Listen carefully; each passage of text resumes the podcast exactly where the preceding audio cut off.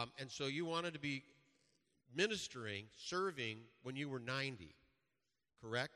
And you were 90 on January 6th. So you, your wish is fulfilled.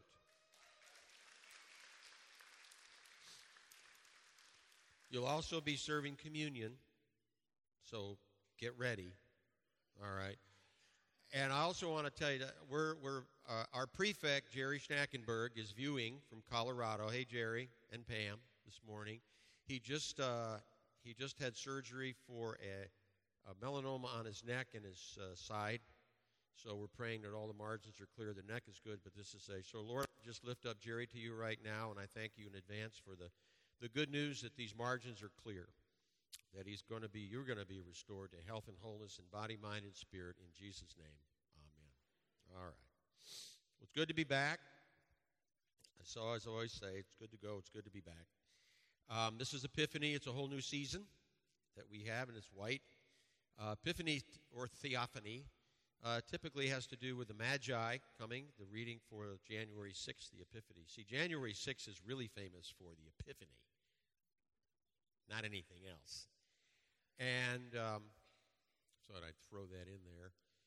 Uh, so the Magi coming, Jesus being baptized. I call Epiphany Jesus' coming out party. Next week, we're going to have the, the changing of the water into wine at Cana, and so we get to see a little bit of who he is as we make our way toward Lent. But today, I want to talk to you about uh, this very short reading from the book of Acts. And the big idea is God shows no partiality. Okay? God shows no partiality. We actually were breaking into a sermon that's being given by Peter, but we don't know who, where, what, why, when, what's going on, who are these people, what's happening, right? Yet I remember that the central issue in Acts is will the Gentiles be saved? Who is this gospel for? Who is this good news for? And it really starts in Acts chapter 10. Up until now, we've sort of been leading into it. Even in Acts 9, this is where Paul gets knocked down on the road to Damascus, but he kind of goes away for a while and he'll show up a little later.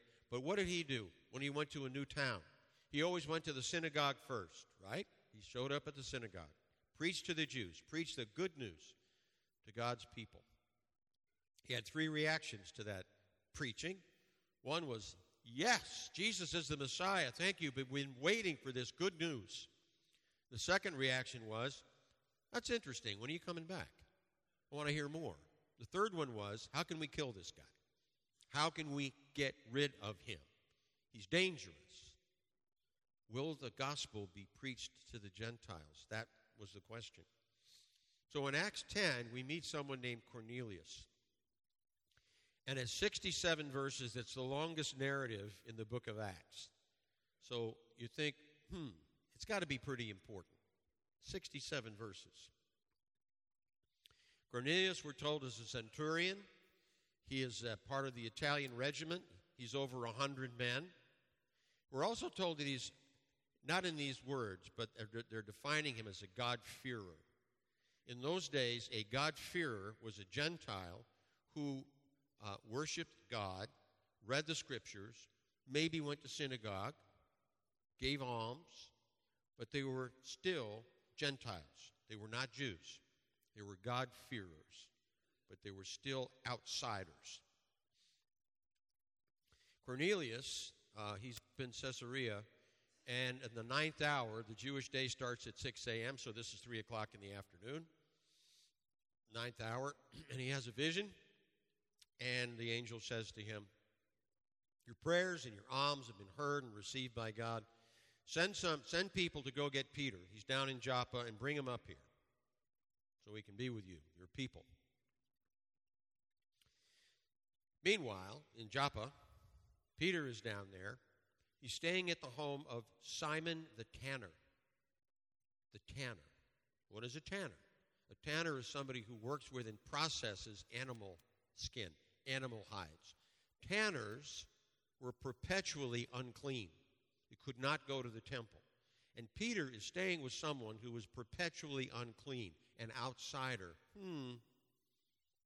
Could have stayed anywhere, but he chose to stay with Simon the tanner. God is doing something different here as well. So now Peter It's getting to be lunchtime, the sixth hour, so it's noon. He's, they're getting ready to prepare lunch, and he goes up to the roof. And while he's up on the roof, he, he goes into a trance and he sees this sheet drop down, and it's got all kinds of animals, birds, reptiles, all kinds of stuff. And he hears a voice that says, Peter, kill and eat. And he goes, No, no, no, no, no, no. I've never eaten anything that's unclean. Don't tell me to do that. And the voice says, Peter, don't call unclean what God has made clean. Whoa, there's a whole new chapter. And this happens three times. And the sheet gets drawn back up. And then the voice says, uh, You're going to have three guys come to see you.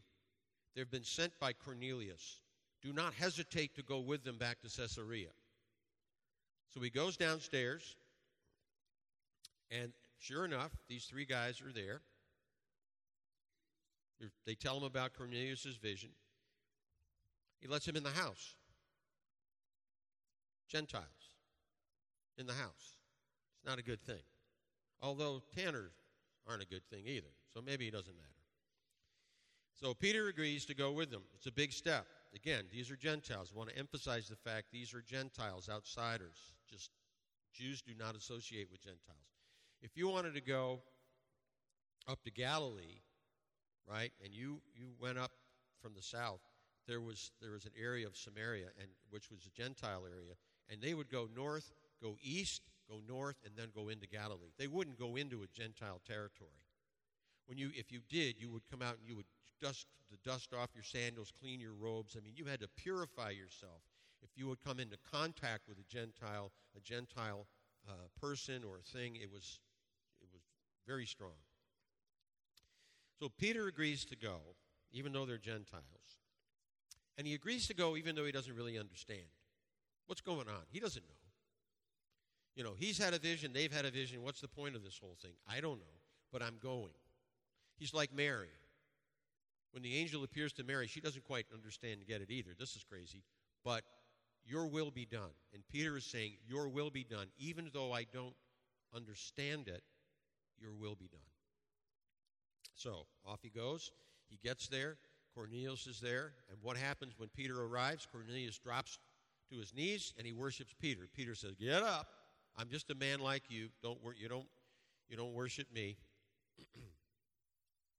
and then Cornelius Cornelius relates his vision to Peter. So he says, This is what happened to me.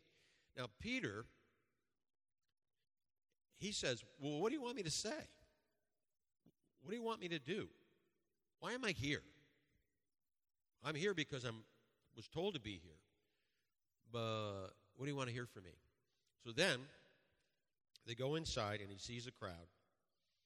Again, he goes inside of a Gentile home, totally forbidden.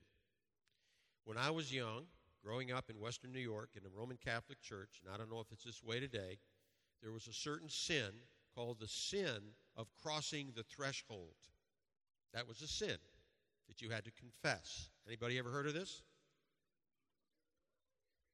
So if you stepped into Christ the King or First Baptist or First Pres or First United Methodist or Central Christian or Church of the Springs or Meadowbrook, you stepped in across the threshold and there's no service going on.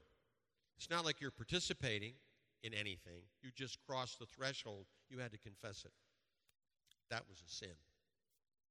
And It was very much like crossing into a Gentile home. You would have to purify yourself after that. Okay? So, he does it. Legalism. It's crazy. Story was told some years ago of a pastor who found the roadblock one Sunday morning. Let me just tell you, this guy is not in Florida. And was forced to skate on the river to get to church, which he did. When he arrived, the elders of the church were horrified that their preacher had skated on the Lord's day. After the service, they held a meeting where the pastor explained that it was either skate to church or not go at all. Finally, one of the elders said, Did you enjoy it? When the preacher answered no, the board decided it was okay. See? Uh, bad news. God shows Peter not to call anyone unclean due to their external characteristics or for things that you can't control. What does Paul say? Paul says, in Christ, there, are, there, there is no Jew nor Gentile, male nor female, slave nor free. Now, there's Jews and there's Gentiles and there's male and there's female, and there's slave and there's free. But in Christ, none of that matters. All the externals don't matter. Or a condition like being a slave that you can't control doesn't matter. It's the condition of the heart. Okay? Doesn't matter where you came from, what you look like.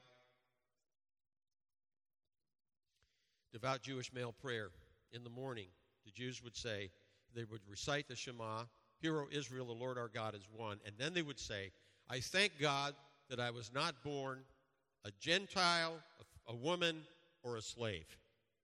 That was the first thing you said in the morning, you know, like a devotional. It was a prayer of thanksgiving that I wasn't born a Gentile, a woman, or a slave. That's why Paul says Jew, Gentile, male, female, slave free, because that was something that came out of their mouths every morning. I'm better than that. They're below me, they're beneath me, they're outsiders. I'm in the club. Wouldn't work today. Peter preaches these verses today. And it shows that the gospel really is for everyone. He says God shows no partiality, no exceptions. Even if you have committed some serious sin, have repented, you're not excluded. I know people that I say, Why I haven't seen you. If you knew what I did, you wouldn't ask me that. You wouldn't want me to be there. Yeah, I do want you to be there, here. And God wants you to be here too. Really? I, I, I but I but I, I said, let's talk about it. And invariably, somehow they think God has rejected me because of what I've done. And there's no hope that I could be restored into his fellowship. That is a lie from the pit of hell. People who repent are restored into, into fellowship with God. There's nothing you can do that will change that. It's a world changing event for those whose faith was based on partiality. There are people who say, become like us, look like us, worship like us, or it doesn't count. Do everything, do everything we do, or it doesn't count. I'm going to say more about that in a minute. So, slowly from Jerusalem to Samaria to Joppa to Caesarea, we come face to face with this Gentile named Cornelius. Remember, Jesus says in the Great Commission, I want you to go preach the gospel from Jerusalem to Judea to Samaria to the ends of the earth. This is the first time the Gentiles hear in the gospel. In the New Testament, this is it. This is a big deal. So, and even though Cornelius is a God fearing man, Peter still preaches the gospel with him because everyone needs to hear the gospel. And it's not true that if people have a sincere faith in something, they don't need Jesus. I might have a sincere faith in my own ability knowledge, education, wealth, nationality, occupation, whatever it is, family heritage. It doesn't count for this. Those are all good things, but it doesn't count for being reconciled with the Father through the Son and the power of the Holy Spirit. Everyone needs Jesus, no exceptions. Peter in this sermon says some facts about Jesus. He said John preaches and baptizes Jesus. God anoints Jesus with the Holy Spirit. Jesus ministers in Galilee. He goes to Jerusalem. He's crucified. He's resurrected on the third day. He appears to the disciples. He commands his followers to preach the gospel to all nations. Theologically, Peter says Jesus is Lord of all. He's ordained by God to judge the living and the dead. He's the fulfillment of all messianic prophecies, the only one through whom we may receive forgiveness. So he talks about what Jesus did, his life, and then he talks some theology. That's his sermon. And my guess is that was his sermon wherever he went. That was Paul's sermon wherever he went. He talked about who Jesus was and what he did and what God has done through him and what he has to offer us. So we don't have to wonder what these apostles and disciples were preaching in the earliest days of the church to the Jews and to the Gentiles as well. So then, while Peter's preaching, what happens? The Holy Spirit descends, and these people start to speak in tongues. And Peter says, Huh. I think the Holy Spirit just fell on these people. Can anybody give me a good reason why they shouldn't be baptized? Uh, no.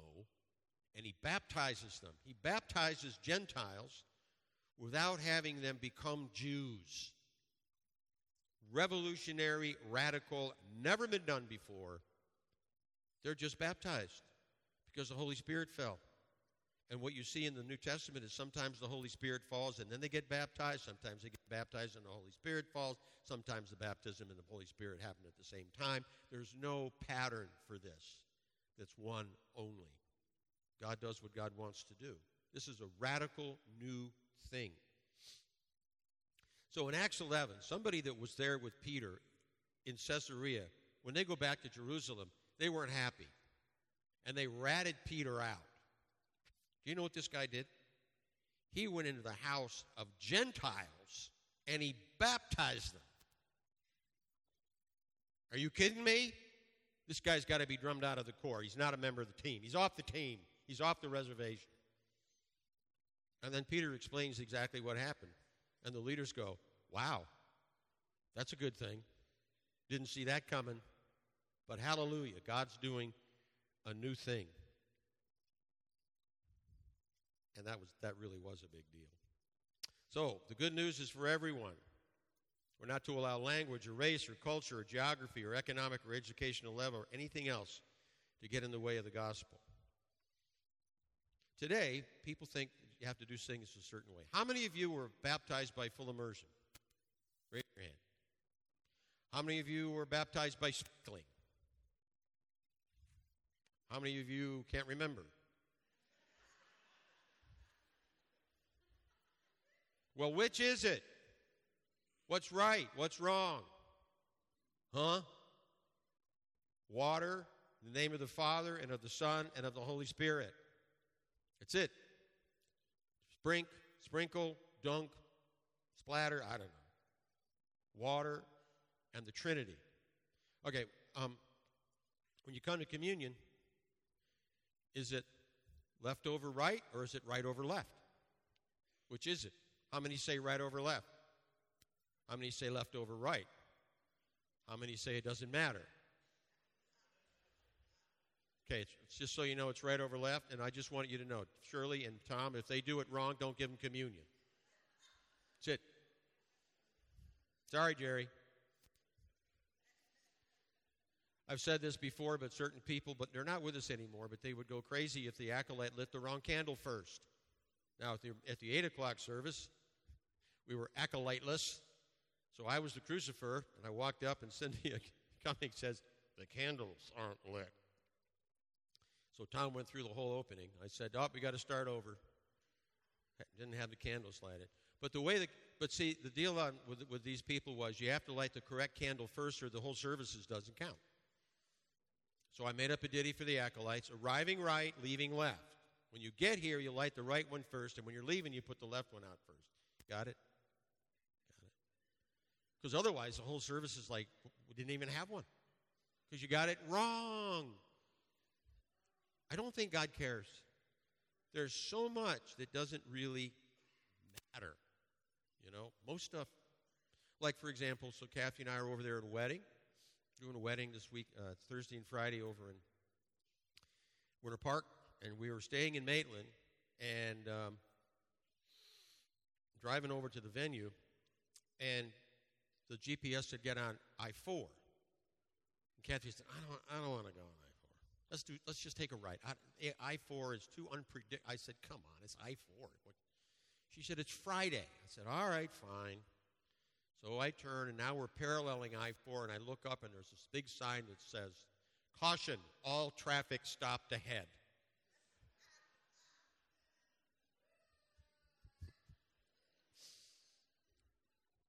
Good call, but anyway. Uh, you don't speak in tongues, you're not a Christian. Some people think that. That's the Jesus and crowd. Jesus and blank, blank, blank, you know. I remember, and certain things can happen to you later in your walk with Christ. I told you the story. Keith Barron came, healing ministry, had a healing ministry, went over to Living Waters, and the second, he came one Tuesday night. He stayed 29 weeks. He came back 29 weeks in a row. The first, second night, Kathy went the first night, and she said, You need to see him, and I did. And I walked up this ramp, if you remember that, and over Living Waters, and he was standing there, and he looked at me, and I'm on the floor. I'm out. I'm done. Slain in the spirit. Never happened to me before. I got up and I went down to the front because I thought he was trying to say something to me. He looked at me again, never touched me, never prayed for me. Bang, I'm down on the floor again. It's never happened since, you know. Now, when Matthew McKenzie goes out like that, you need a wheelchair or a gurney to get him out of there. Am I kidding? No, I'm not. But you think about that, and that was real. That, for me, that was a real thing that happened. Wasn't touching me, wasn't praying for me. I didn't fake it. I just, boom, there it was. But it was a new thing, and I had been a Christian for a long time before that. You know, a long time before that. But I'd never experienced that. It was a new thing. God did something new in my life. He can do new things, and He's doing something new here in Acts chapter 10. Have a thing called the artichoke theory. I haven't used this in a while or said it, but the heart of the artichoke, say that the heart of the artichoke is, is the gospel. And over time, men have put these leaves around the heart of the gospel, the heart of the artichoke. You know, this is how you pray, this is what you look like on Sunday, this is how you get baptized, this is how you do this, this is how this happens. And these things just obfuscate the heart of the gospel. When you start to peel all this stuff away, you're left with the gospel. That's what's common to all believing Christians. It's the most inclusive faith in history. Everybody's welcome, nobody's excluded based on demographics. Um, in our culture today, I'll tell you, a word for today really is God shows no partiality. I, I, see us as divided. Remember when you see division, isolation, separation, it's the enemy. Peace, clarity, and unity, it's God's Holy Spirit. Do you see division, isolation, and separation in our, our country and our culture? Whether it's critical race theory, pitting races against each other. Columbia University, I think, had 14 separate graduation exercises last spring. They had a black graduation and a white graduation and an Asian graduation, and a Hispanic graduation, and LGBT graduation. I mean, what are you what are you doing? In Denver, there's playgrounds, school playgrounds where it's blacks only. In New York State right now, race is now a factor in health care. If you're white, you're further down the line because of repression and, and, disparity over the years. And so minorities come first when it comes, comes to health care and treatment based on race. That's a whole new thing. We've never had that before, and it's wrong. It's just wrong. God shows no partiality, and neither should we. Even though the gospel is for everyone, we don't get to make up our own. What Peter preached to Cornelius, I preach to you, Father Tom preaches to you. Same story. It's not a Catholic gospel or an Anglican gospel or a Baptist gospel or a, Presby- or a Pentecostal gospel. It's the Christian gospel for all people for all time, and it doesn't change. And in the end, it comes down to this. When God says, Why shall I let you into my kingdom? The answer is, Because I know your son. Not because my grandfather built a church or I gave a lot of money or I'm a good person, because I know your son. I want to end with this prayer that I ended on Christmas today. And I'm doing it because when this prayer, I don't know who wrote this, but it really encapsulate, encapsulates a little bit of what Peter would have preached in his ministry. Lord Jesus, for too long I've kept you out of my life. No longer will I close the door when I hear you knocking. Here and now I open the door to invite you to come into my heart. I gratefully receive your gift of salvation. Thank you, Lord Jesus, for coming into earth. With all my heart, I believe you are the Son of God who died on the cross for my sins and rose from the dead on the third day. Thank you for giving me the gift of eternal life. Come into my heart, Lord Jesus, and be my Savior. There is room in my heart for you.